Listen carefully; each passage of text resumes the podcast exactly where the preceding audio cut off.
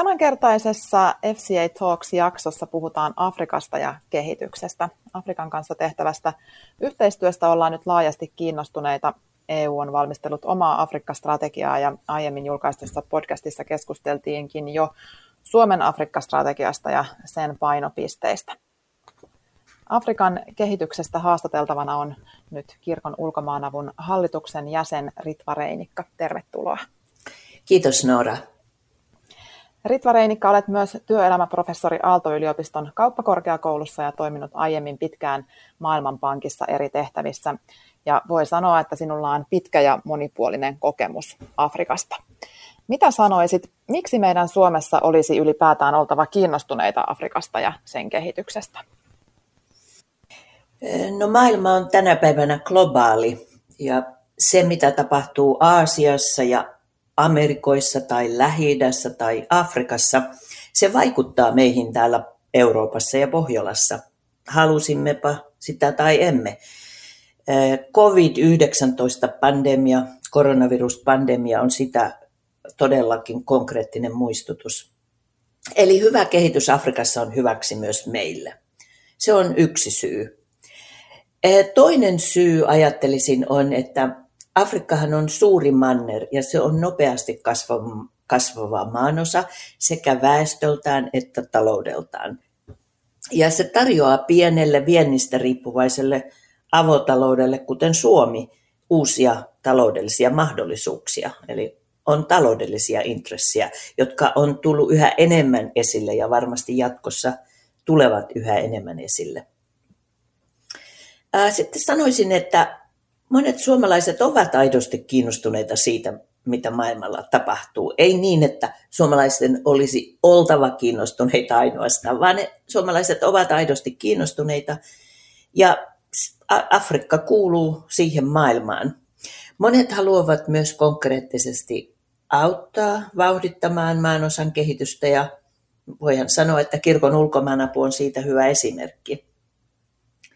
Ja mielestäni näistä syistä on tärkeää, että Suomessakin hankimme ajankohtaista tietoa tältä nopeasti muuttuvalta mantereelta, Afrikasta, emmekä elä menneessä tai toistele vanhoja stereotypioita. Että ehkä nämä kolme syytä siihen, miksi Afrikasta kannattaa keskustella ja tietää. Kerroit, että olet vierailut ensimmäisen kerran Afrikassa 40 vuotta sitten vuonna 1978 ja, ja toisessa haastattelussa kerroitkin, että muutos siitä vierailusta on ollut valtavaa ja muutos on varmasti myös ihan silmin nähtävä. Mitkä asiat ovat eri tavalla nyt kuin silloin? Monet asiat ovat eri tavalla kuin silloin yli 40 vuotta sitten. Kun ensi kerran vierailin Afrikassa, Mantereella oli alle 500 miljoonaa asukasta – koko Afrikassa. Nyt väkiluku on yli kaksinkertaistunut ja se näkyy. Kaupungit ovat kasvaneet valtavasti. Esimerkiksi monille suomalaisille on Itä-Afrikassa tuttuja Dar es Salaam, Tansaniassa, Nairobi, Keniassa, Kampala, Ukandassa. Ne, ne ovat nyt suurkaupunkeja ja kun muistelen niitä 40 vuotta sitten, niin nämä kaupungit ovat ihan kuin eri maailmasta voisi sanoa. No YK väestöarvion mukaan afrikkalaisia tulee olemaan 2,5 miljardia vuonna 2050, eli 30 vuoden päästä, ja se on ihan se on viis, viisinkertainen väestö, ja jopa 4,5 miljardia sitten vuosisadan loppuun mennessä. Tietysti niistä kehitystavoitteista, jotka ei, ei näy sillä lailla kadulla kävelessä tai kylässä vieraillessa, mutta eh, täytyy ilman muuta sanoa lapsikuolleisuuden lasku. Se on merkittävää kaikkialla Saharan eteläpuolisessa Afrikassa 30 vuotta sitten esimerkiksi lapsikuolleisuus oli 180 000 elävänä syntynyttä lasta kohti. Ja nyt se on 78 keskimäärin mantereella, eli siinä on huima, huima pudotus. Ja sillä tietysti myöhemmin sitten tulee olemaan vaikutus väestörakenteeseen myös. No tänä päivänä melkein kaikki lapset pääsevät kouluun. Itsekin olin siellä Ugandan maaekonomistina Maailmanpankissa ensimmäisiä kaikille vapaita ilmaisia kansakouluja tai peruskouluja tukemassa. Sitten myös kun työni puolesta, sekä tutkimustyön että, että operatiivisen työn puolesta aina olen vierailut ministeriöissä ja tutkimuslaitoksissa, kun nyt vierailen näissä paikoissa, ne myöskin tuntuu usein, että ne ovat kuin eri maailmasta. Kapasiteetti on vahvistunut valtavasti, asiantuntemusta on ihan eri tavalla kuin ennen. Tietysti se valtiokapasiteetti ja kapasiteetti tuottaa palveluja ja niin edelleen ei ole ollenkaan sillä tasolla, millä se pitäisi olla tai tulisi, tulee joskus myöhemmin olemaan, koska valtiokapasiteetin rakentaminen kestää vuosikymmeniä tai jopa vuosisatoja. Mutta edistystä on yhden ihmisen elinaikana, omana elian aikana niin tapahtunut ihan valtavasti. Samoin voisi sanoa, että yksityissektori kukoistaa ihan eri tavalla kuin ennen. Mainittakoon nyt vaikka tämä kuuluisa MPssä kenialainen mobiilimaksu, pioneeri. Se näkyy joka puolella, sen vihreät kojut, ne, ne ovat kaikkialla. Ehkä viimeisenä Paljon voisi tästä asiasta sanoa, mutta viimeisenä pointtina ehkä se, että nuoret ovat todella innovatiivisia Afrikassa. Heistä löytyy, kun heitä katselen eri yhteyksissä, heistä löytyy itseluottamusta ja positiivista energiaa. Se on, se on kanssa semmoinen ihailtava uusi ilmiö mielestäni verrattuna siihen, kuinka asiat olivat 70-luvun lopussa. Mm, paljon on siis tapahtunut, mutta millaisiin asioihin Afrikassa halutaan nyt tällä hetkellä panostaa ja mitkä ovat maanosan omat kehitystavoitteet? No, maiden välinen yhteistyö Afrikan unionin puitteissa on lisääntynyt erittäin paljon. Afrikan unioni on nyt todella merkittävä tekijä näiden yli 50 maan elämässä ja, ja heidän kehitystavoitteissaan ja taloudessaan. Ja siellä, koska siellä asetetaan monia kehitystavoitteita ja yhdessä niistä sovitaan. Itse keskityn tietysti aika paljon talouteen, niin siltä alalta voisin mainita tärkeän virstanpylvään, joka on sopimus Afrikan mantereen vapaakauppa-alueesta. Jos se saadaan toimimaan, se tarjoaa suuria mahdollisuuksia. Ovathan monet maat yksinään talouksina varsin pieniä. Eli siellä tavoitteita on tietysti kaikilla yhteiskunnan aloilla, mutta se Afrikan unionin, varsinkin tässä koronapandemiassa, COVID-19-pandemiassa, maat ovat puhaltaneet yhteen hiileen. Se on yksi osoitus sen Afrikan unionin merkityksen lisääntymisestä ja sen toiminnan parantamisesta, esimerkiksi suojavarusteiden hankinnassa ja monessa muussa. Mainitsin nuorten innovatiivisuuden ja taitaa olla, että se ohjelma, jota käytetään tässä suojavarusteiden yhteishankinnassa ja sitten myöskin niiden kysynnän ja tarjonnan tasottamisessa eri maissa on, on senegalilaisen nuoren naisen kehittämä appi, jolla, jolla sitä tehdään.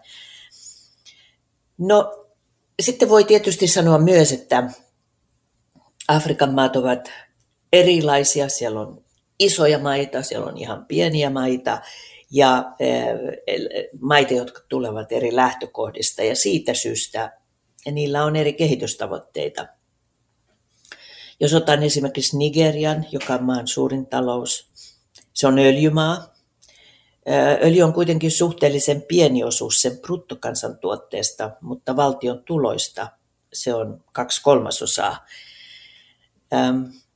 Maassa on teollisuutta, siellä on muun muassa viihdeteollisuutta ja sen teollisuustuotteet yleensä menevät alueellisille markkinoille. Mutta sitten maassa on maatalous työllistää suuren joukon nigerialaisia. Sen tuottavuus laahaa todella jäljessä ja siihen se maa yrittää panostaa.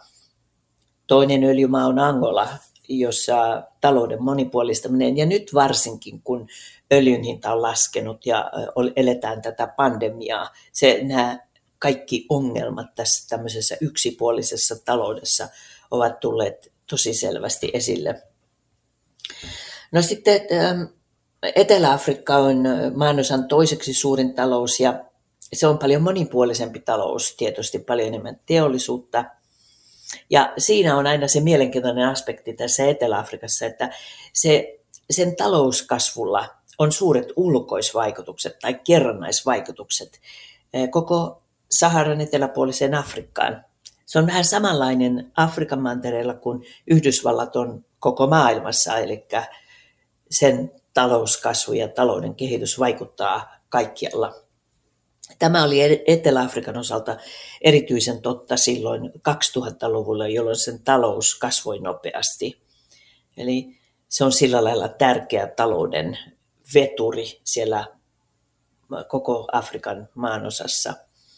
No tietysti nyt Etelä-Afrikassa ja, ja oikeastaan Zuman, presidentti Zuman kaudella investoinnit ovat olleet lamassa ja tällä hetkellä pandemia kurittaa kovasti taloutta Etelä-Afrikassa, kuten muuallakin Afrikassa.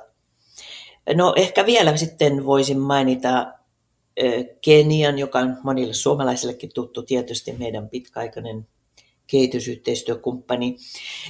Mielestäni kun katson nykyisen Kenian presidentin Uhuru Keniattan ohjelmaa, hänellä on, oli vaaliohjelma ja on talousohjelma, kehitysohjelma, ja siinä on niin neljä erillistä kohtaa, ja mun mielestä se osoittaa just tällaista modernia Afrikan kehityssuuntaa, eli ne ovat tehdastuotannon kasvu, terveydenhuolto kaikille, edullinen asuntotuotanto, se on aika uutta Afrikan kehityspolitiikassa, ja sitten ruokaturva. Um, että ehkä näissä, tässä niin kuin korostuu se, että siellä on, on tämä yhdentyminen on edistynyt ja yhteisten tavoitteiden asettaminen, asettaminen ja se äänen kuuluminen sen Afrikan unionin puitteissa.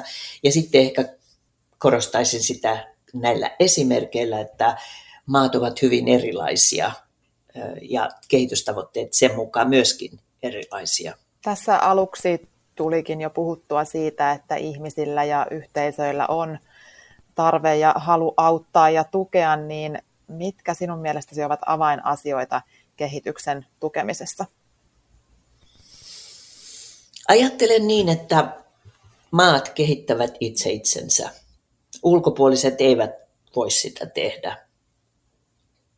Mutta ulkopuoliset voivat tukea maiden omia uudistajia, reformimielisiä johtajia tai valtion virastojen ja ehkä koulutuslaitosten ja niin edelleen johtajia, jotka haluavat muutosta. Eli se tuki saattaa olla aika tärkeää, mutta kukaan ei voi toista kehittää. Se on, sen olen oppinut näiden vuosikymmenten aikana kehitysyhteistyössä ja kehitysmaiden kanssa toimiessa. Kansalaisjärjestöt yhtäältä voivat yhteistyöllään auttaa kehitysmaiden kansalaisyhteiskuntien vahvistumista ja yhä enemmän mielestäni on selvää, että nämä, tämä kansalaisyhteiskunta ja sen järjestöt, ne ovat välttämättömiä vallanpitäjien valvomiseksi. Se on tietysti pitkän ajan kehitys, mutta, mutta hyvin tärkeää. No sitten valtiot tietysti tekevät kehitysyhteistyötä. Suomen valtiokin budjetissaan siihen varaa rahaa ja ja toimintaa johdetaan ulkoasiaministeriöstä. Usein sen puitteissa tuetaan valtiokapasiteettia ja se on ihan välttämätöntä kaikille maille julkispalvelujen tuottamisessa, koulutuksessa, terveydessä, infrastruktuurissa. Se valtiokapasiteetti vaan karttuu tosi hitaasti, mutta se on sekin välttämätöntä vauraudelle. Ja sitten tietysti väestön kasvaessa erityisesti Afrikassa – yksityissektorin ja työpaikkojen rooli korostuu. Ja sitä voi myös eri toimin vauhdittaa. Että se on sitten niitä, kun valitaan sitä, että mistä sitä parasta kehitystulosta saisi aikaan, niin sitten näiden isojen teemojen ympäriltä se löytyy. Tuetaanko kansalais- ja yhteiskunnan kapasiteettia, valtiokapasiteettia vai yksityissektoria niin, että se kasvaisi ja loisi työpaikkoja nopeammin kuin mitä se tekisi ilman sitä tukea. Mikä on yhdistävä tekijä näiden nopeimmin kehittyvien Afrikan maiden kesken? Onko sellaista löydettävissä? Ky- kyllä on. Ja tietysti kun Afrikassa on yli 50 maata, niin usein yritetään eri tavoin niitä ryhmitellä. On luonnonvararikkaat maat tai sitten rantavaltiot, joilla on helpompi pääsy maailmanmarkkinoille ja niin edelleen. Ähm, ehkä Mantereen taloushistoriasta sen verran, että itsenäistymisen alkuvuosina 60-luvulla Saharan eteläpuolisessa Afrikassa oli tosi paljon kasvuoptimismia, mutta se kyllä tyssäsi sitten ensimmäiseen öljykriisiin 73 ja pysähtyi vuosikymmenen lopulla ja kääntyi loppuun mennessä ja itse asiassa silloin se kääntyi jyrkkään laskuun. Eli kun katsotaan Afrikan talouskehitystä, niin siellä on ihan selvästi nähtävissä kaksi menetettyä vuosikymmentä. Mutta sitten 90-luvun alkupuolella talouspolitiikan reformit alkoivat tuottaa tulosta ja talouspolitiikka on yksi tekijä erityisesti talouskasvun ja sen myötä sitten köyhyyden vähentämisen taustalla. Silloin 90-luvun alussa 80-luvullakin jo aloitettiin sitä, purettiin valuuttakurssisäännöstelyt, jotka, jotka itsessään olivat sellaisia, että ne, joilla oli pääsy tähän edulliseen valuuttaan usein poliittisilla johtajilla, poliitikoilla, he saivat valuuttaa tosi edullisesti ja muut saivat sitten ostaa sitä mustilta markkinoilta.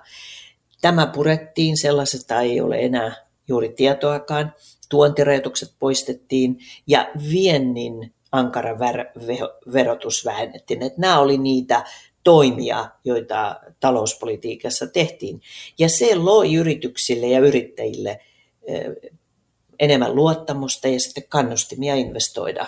Eli nytkin kun katsotaan ja myöskin tämän pandemian aikana, jolloin talous on jo saanut kovan iskun Afrikassa – nähdään se, että talouspolitiikka on avainasemassa. Totta kai sitten on konfliktimaita.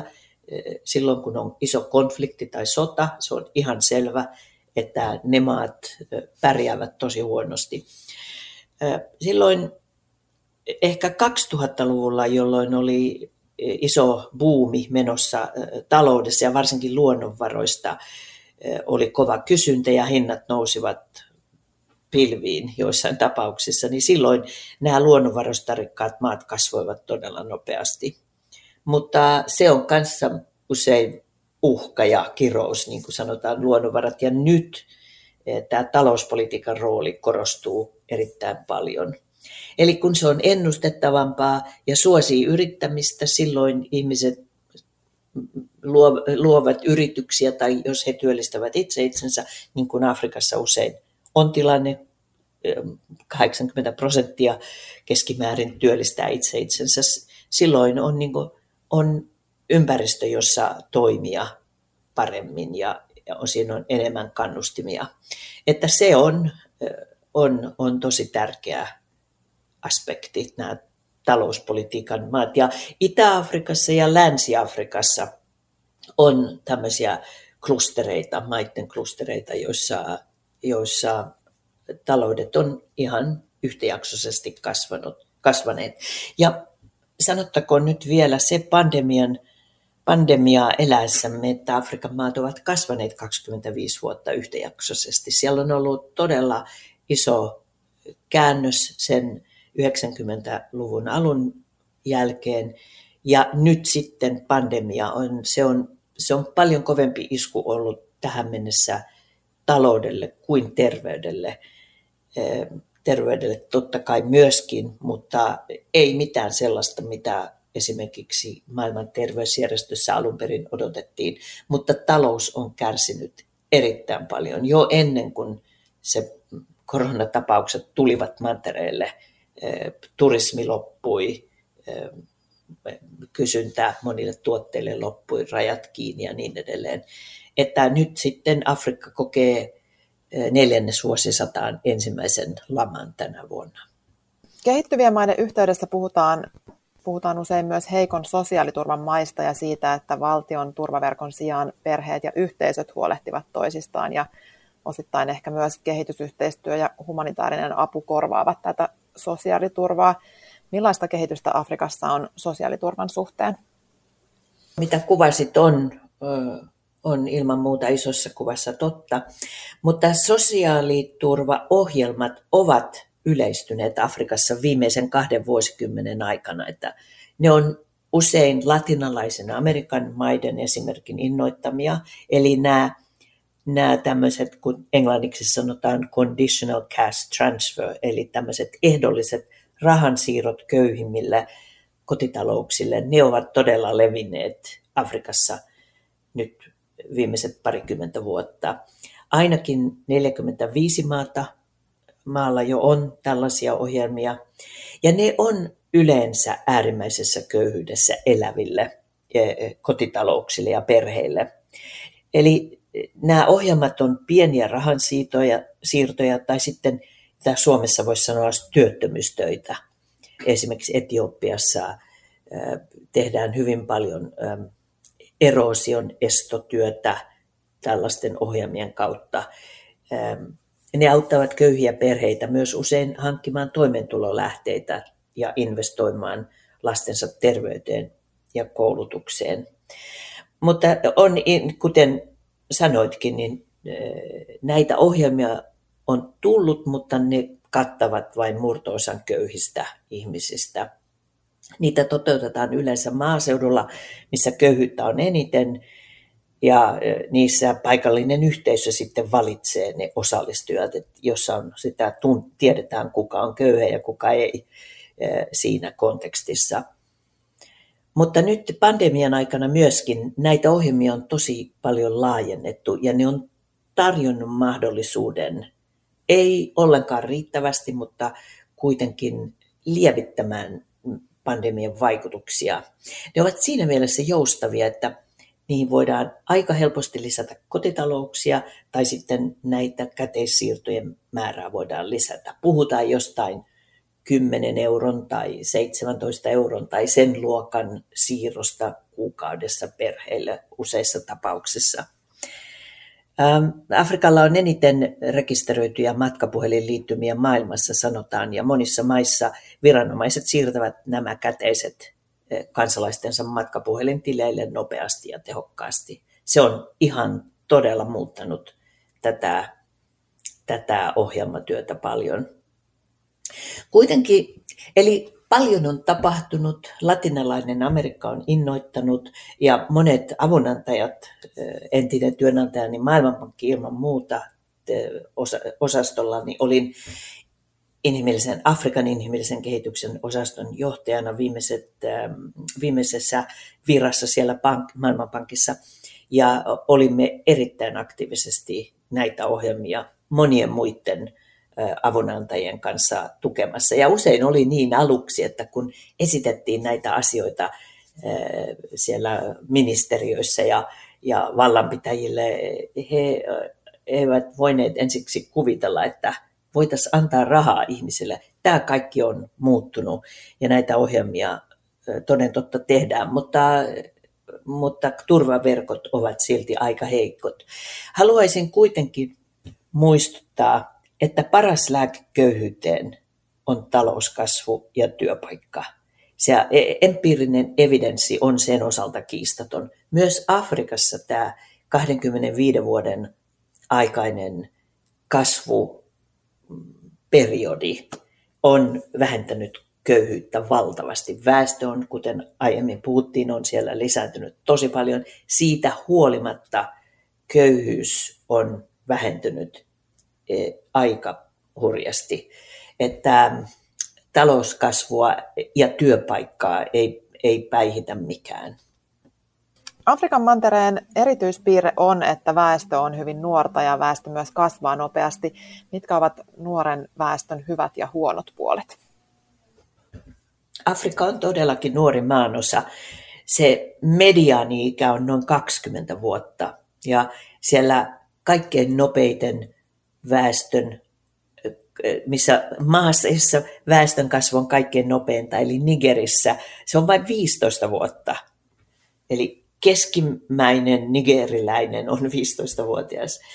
Sitten toinen voisi sanoa, että 60 prosenttia afrikkalaisista on alle 25-vuotiaita. Että se on näin eurooppalaisesta näkökulmasta todella nuori maanosa. No, yhtenä hyvänä puolena, monta hyvää puolta, totta kai nuori väestö, innovaatiot ja niin edelleen, mutta tämmöisenä ison kuvan hyvänä puolena on väestörakenteen muutos, joka, jossa työikäisten suhteellinen osuus kasvaa muutamaksi vuosikymmeneksi. Eli aikaisemmin jo mainitsinkin, että lapsikuolleisuus on vähentynyt dramaattisesti. Silloin kun tämä väestörakenne rakenne muuttuu, silloin tämä on ensimmäinen lapsikuolleisuuden vähentyminen dramaattisesti, merkittävästi, ja sitten tulee syntyvyyden lasku, joten se se löytyy sitten, tulee taas uudelle tasolle tämä väestö, jossa, jossa kuolleisuus on matala ja syntyvyyskin on aika matala, mutta siihen väliin jää se semmoinen transitiovaihe. Ja silloin työikäisten osuus kasvaa suureksi, suuremmaksi kuin aiemmin, ja heillä on vähemmän huollettavia, ja, ja talouskasvu kiihtyy silloin. silloin. Usein sanotaan että Itä-Aasian talousihme, siitä noin kolmasosa on tämmöisen väestörakenteen ansiosta ja siitä talouden, puhutaan usein demographic dividend, eli siitä tulee sellainen ekstra kasvuspurtti. Ja, ja se tietysti edellyttää, että ihmiset työllistyvät, ja, tai jos he työllistävät itse itsensä – että työn tuottavuus on riittävän suuri. Ja tietysti Afrikassa syntyvyys ei ole, se on laskussa monissa maissa, mutta se ei ole vielä laskenut niin paljon, että tämä olisi dramaattinen vaikutus, mutta sen arvioidaan tällä vuosisadalla vaikuttavan melko paljon. Eli siitä tulee tämmöinen kasvupanos Afrikalle. Ja se tulee siitä ei yksinomaan siitä, että on nuorta väestöä, vaan nimenomaan tästä väestörakenteen muutoksesta. No huonona puolena sitten on tietysti se, että on suuret perheet, on paljon talouskasvun jakajia, ja silloin kun on suuret perheet, investoinnit lasta kohti koulutukseen tai heidän terveytensä ovat paljon pienemmät. Samoin äitikuolleisuus lisääntyy lapsimäärän noustessa korkeaksi. Eli Eli nämä on ilman muuta tekijöitä. Ja tietysti sitten luonnon kannalta suuri väestö ei ole hyväksi yleensä ottaen. Se on niin kuin, mennään tästä ihmisten maailmasta sitten sinne luontoon ja muihin eliöihin ja niin edelleen, niin silloin tietysti, mutta ei ehkä nyt mennä siihen, mutta se on ilman muuta yksi aspekti. Kehitysyhteistyössä yksi tärkeä muoto on koulutuksen tukeminen. Minkälainen on koulutuksen tilanne Afrikan mantereella? Vastaavatko kysyntä ja tarjonta tällä hetkellä? Kuten aiemmin mainitsinkin, lähes kaikki lapset Afrikassa pääsevät nyt kouluun. Ei ihan kaikki, mutta massiivinen kouluun, koulun tulo kaikkiin maihin maailmassa on tapahtunut tässä elinaikanani. Ja se on, se on tosi suuri saavutus ihmiskunnalta. Sitä ei ole aikaisemmin ollut. Mutta meillä on myöskin viime vuosina tullut tutuksi oppimisen kriisi, josta kärsitään kaikkialla kehitysmaissa ja jopa eräissä korkean tulotason maissa, kuten Arabian niemimaalla. Eli mitä se oppimisen kriisi tarkoittaa? Se tarkoittaa sitä, että lapset käyvät koulua, mutta eivät opi. Ja vaikka sitä tavataan kaikkialla kehittyvässä maailmassa, e, köyhissä maissa se on kaikkein akuutein. Mitä alempi tulotaso, sitä huonommat ovat oppimistulokset. Yksi tämmöinen fakta, joka aina pysähdy, minut ainakin pysähdyttää aina on se esimerkiksi, että Nigeriassa vain noin yksi kymmenestä naisesta osaa lukea. Ja silti he ovat käyneet koulua kuusi vuotta.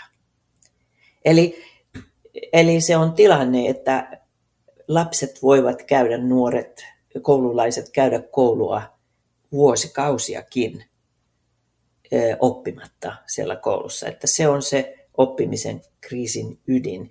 Ja tietysti se oppimisen kriisin ratkaisu sitten, se on, se on toisaalta avainasemassa, mutta se on myöskin systeemitason, koko koululaitoksen ja yhteiskunnan kysymys. Siihen ei ole yhtä interventiota tai poppakonstia. Itse olen työskennellyt pitkään siellä Maailmanpankissa ja vielä senkin jälkeen, kun olen jäänyt sieltä pois, semmoisen Service Delivery Indicators-ohjelman parissa. Se on sekä koulutuksessa että terveydenhuollossa, mutta koulutuksessa se diagnostisoi tätä koko koululaitosta ottaen sen pulssin sieltä koulun tasolta. Se oli, tämä ohjelma oli ensin Afrikassa, se on nyt laajentunut sitten oikeastaan muuallekin kehittyvään maailmaan. Ja siinä, osat, siinä mitataan, mitä opettajat tekevät, tulevatko he kouluun monissa maissa. Vaikkapa Mosambikissa 45 prosenttia opettajista ei tullut edes kouluun. Se on nyt parantunut kyllä. Mutta sitten siinä testataan myöskin, mitä opettajat osaavat ja millaiset resurssit heillä kouluissa on käytettävänä. Ja esimerkiksi matematiikassa tai sanotaanko laskennossa 68 prosenttia neljännen luokan opettajista Afrikassa ja puolet Afrikasta on katettu näillä tutkimuksilla. Vain 68 prosenttia omasi vähemmäistaidot siitä opintosuunnitelman sisällöstä, jota he laskennossa tai matematiikassa opettivat. Ja kielten osalta se on vielä paljon alhaisempi ja pedagogiikan osalta ihan vielä paljon alhaisempi. Eli ehkä tässä niin kuin pointti on se, että ei riitä sanoa, että kannatamme sitä ja tuomme lasten pääsyä kouluun. Se ongelma on paljon monimutkaisempi. Ja tietysti Suomella on uskottavuutta, kun meillä on erinomainen koululaitos itsellä. Se ollenkaan tarkoita sitä, että sitä voitaisiin näissä maissa sellaisenaan soveltaa, mutta Suomella on uskottavuutta osallistua näihin keskusteluihin ja niiden, sen koululaitoksen kehityksen täytyy lähteä sieltä maan omista tavoitteista. Mä puhuin aikaisemmin tuossa Keniasta ja sen kehitystavoitteista. Sanottakoon vain se, että on tosi mielenkiintoista näissä Afrikkaa kattavissa survey-tutkimuksissa, jotka sinne koulutasolle menee ja niitä tietoja sieltä kerää, niin Kenia on ihan johtava maa kaikissa näissä indikaattoreissa. Että Keniassa koulutus, sen pitää parantua vielä tosi paljon sielläkin, mutta Kenia on ihan eri kategoriassa kuin monet muut maat, heikommat maat institutionaalisesti ja muutenkin, kuten Madagaskar tai Mosambik tai Niger tai Togo. Että se on, se on mielenkiintoista nähdä, kuinka valtava, tai, tai Nigeria, joka on mantereen suurin maa väestön osalta. Niin mielenkiintoista nähdä, että, ja si, siinä onkin usein näiden tällaisten indikaattorien voima on sanoa, että kun keskustellaan nigerialaisten kanssa, että kannattaa todella katsoa, mitä kenialaiset tekevät, ei välttämättä tarvi tulla Eurooppaan viisasten kiveä hakemaan, vaan katsoa, että mitä kenialaiset ovat tehneet, kun heillä kuitenkin on niin merkittävästi paremmat tulokset. Aloitin kysymällä siitä, että miksi meidän pitäisi olla kiinnostuneita Afrikan tilanteesta ja ja yksi Suomessa ja Euroopassa näkyvä ihan konkreettinen asia on tietysti muuttoliike ja pakolaisuus. Millaista kehitystä näet tämän suhteen? Onko suurta muuttoliikettä odotettavissa Afrikan suunnasta? No ensinnäkin on hyvä, että teit eron pakolaisuuden ja muuttoliikkeen välillä. Ne ovat todellakin kaksi eri asiaa. Ja, ja kun katson sitä äh, tilannetta tai sen seuraan, en ole ekspertti sen suhteen millään lailla, mutta kyllä näyttää siltä, että Euroopassa olisi tarpeen laatia pitkän tähtäimen politiikka kumpaakin varten. Pakolaisia varten ja muuttoliikkeen osalta. Se, ettei vaan aina reagoitaisi tapahtumiin lyhyellä tähtäimellä. Ja, ja sitten, että kansalaiset voisivat olla näiden valittujen poliitikkojen takana, näiden toimien tai ohjelmien takana. No ehkä sen verran pakolaisuudesta, että ylivoimaisesti suurin osa Afrikan pakolaisista pysyy Afrikassa ja usein naapurimaissa. Mutta siinä on se mielenkiintoinen aspekti, että Pakolaiset eivät halua istua toimettomina leireissä vuosikausia. He haluavat työtä ja elää niin normaalisti kuin on mahdollista. Ja Euroopassa, kun tuetaan pakolaisia, tämä, tämä tulisi ehdottomasti ottaa huomioon. Ajattelen myös niin, että YK on UNHCR vaatisi reformia, sillä se perustettiin maailmansodan jälkeen lyhytaikaista pakolaisuutta varten. Ja se edelleenkin perustaa telttakyliä ja jakaa ruokaa kun pakolaiset haluaisivat työpaikkoja. Ja pakolaisuus on paljon pidempiaikaista monasti. Konfliktit on pidempiaikaisia, ehkä ei niin kuumia, mutta kylmiä ja kestävät kauan.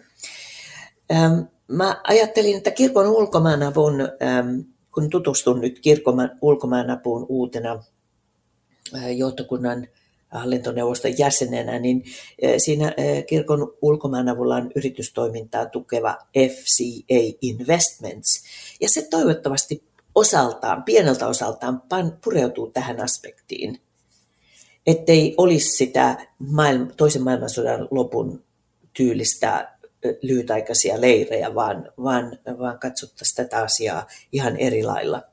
No sitten tietysti siinä muuttoliikkeen osalta ensimmäinen ajatus on se, että Afrikassa tarvitaan työpaikkoja miljoonittain. Siellä tarvitaan investointeja, siellä tarvitaan Finfundia ja näitä kymmeniä muita samanlaisia järjestöjä kuin Finfundia, jotka sijoittavat tuotantoon siellä maanosassa. Eli avun pitää tukea ihmisten toimeentuloa. Ei voi olla niin, että nuoren ainut toivo on pääsy Eurooppaan. Se on ihan väärä kuva. Ja mielestäni tarvii vain katsoa realiteetteja Rooman kaduilla tai Tripolin leireillä Libiassa. Se, ei, se, se todellisuus on niin kaukana niistä unelmista. Ja sitä toivoa ja taloudellisia mahdollisuuksia täytyy syntyä Afrikkaan. Muuton muuttopaine maanosan väestön kasvaessa myös kasvaa. Ja mielestäni Suomenkin tulee olla Euroop- yhdessä Euroopan kanssa rakentamassa tätä todella paneutua siihen ja, ja, ja seurata sitä tuloksellisuutta. Mutta tietysti ihan siinä isossa kuvassa on selvää, että sekä lähi Pohjois-Afrikka että Saharan eteläpuolinen Afrikka, ne ovat kaikki väestörikkaita nuoria maanosia. Ja, ja Eurooppa on vanhen, vanhentuva, pienentyvä väestöltään varmasti, että sinänsä muuttoliikettä tarvitaan ja varmaan halutaan myöskin, mutta, mutta se päätoivo niistä mahdollisuuksista täytyy syntyä siellä Afrikassa ja, ja siihen pitäisi panostaa. Ritva Reinikka, Afrikka maan osana on sinulle tuttu vuosikymmenien ajalta ja, ja olet siellä vierailut ja tehnyt töitä pitkän aikaa tai pitkiä aikoja minne haluaisit Afrikassa tai missä Afrikan maassa haluaisit vierailla seuraavaksi ja mitä toivot siellä näkeväsi? No olen vieraillut monissa Afrikan maissa, mutta en sentään aivan kaikissa. Mutta täytyy sanoa, että matkasuunnitelmia ei nyt pandemian aikana ole tehtynä. Ähm, voisin ehkä sanoa, että aiemmin erityissuosikkejani matkakohteista ovat Namibia ja Botswana – sinne voisin mennä kyllä vaikka kuinka monta kertaa edelleenkin. Näissä Namibiassa ja Botswanassa luonto on aivan upeaa ja tietysti koko mantereella luonto on tosi upea. Ja samoin upeat ihmiset. Sitten Namibiaan meillä suomalaisilla on myös erityissuhde, joka on on vaalimisen arvoinen.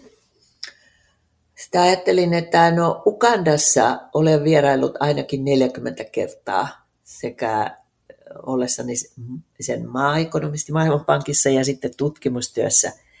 Tosin ne on aina ollut työasioita, että vois, voisin matkustella Ukandassa kyllä vähän enemmän myöskin niin kuin turistin ominaisuudessa. Se Uganda on vähän kuin toinen koti, mutta kuten aiemmin puhuttiin, sielläkin se koko Kampalan, Kampalan kadut esimerkiksi, ne on ihan niin ruuhkautuneet ja niin täynnä ihmisiä ja toimintaa, eh, kun ne silloin 90-luvun alussa, jolloin siellä aloitin, olivat aika hiljaisia katuja. Keniassa myöskin voisi uudestaan vierailla. Tein siellä väitöskirjatyötä työtäni 90-luvun alussa.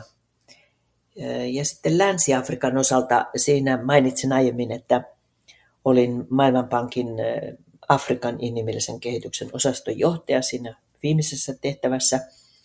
Ja, ja silloin vierailin aika usein Länsi-Afrikassa, koska tunsin sitä paljon huonommin. Että sielläkin voisin kyllä käydä vaikkapa Gineassa, jossa ei ole tullut vielä käytyä. Toinen, toinen paikka tietysti, joka on tuttu, on Eteläinen Afrikka. Olin Eteläisen Afrikan maajohtaja ja tietysti Namibia ja Botswana oli myöskin näiden maiden maajohtajana.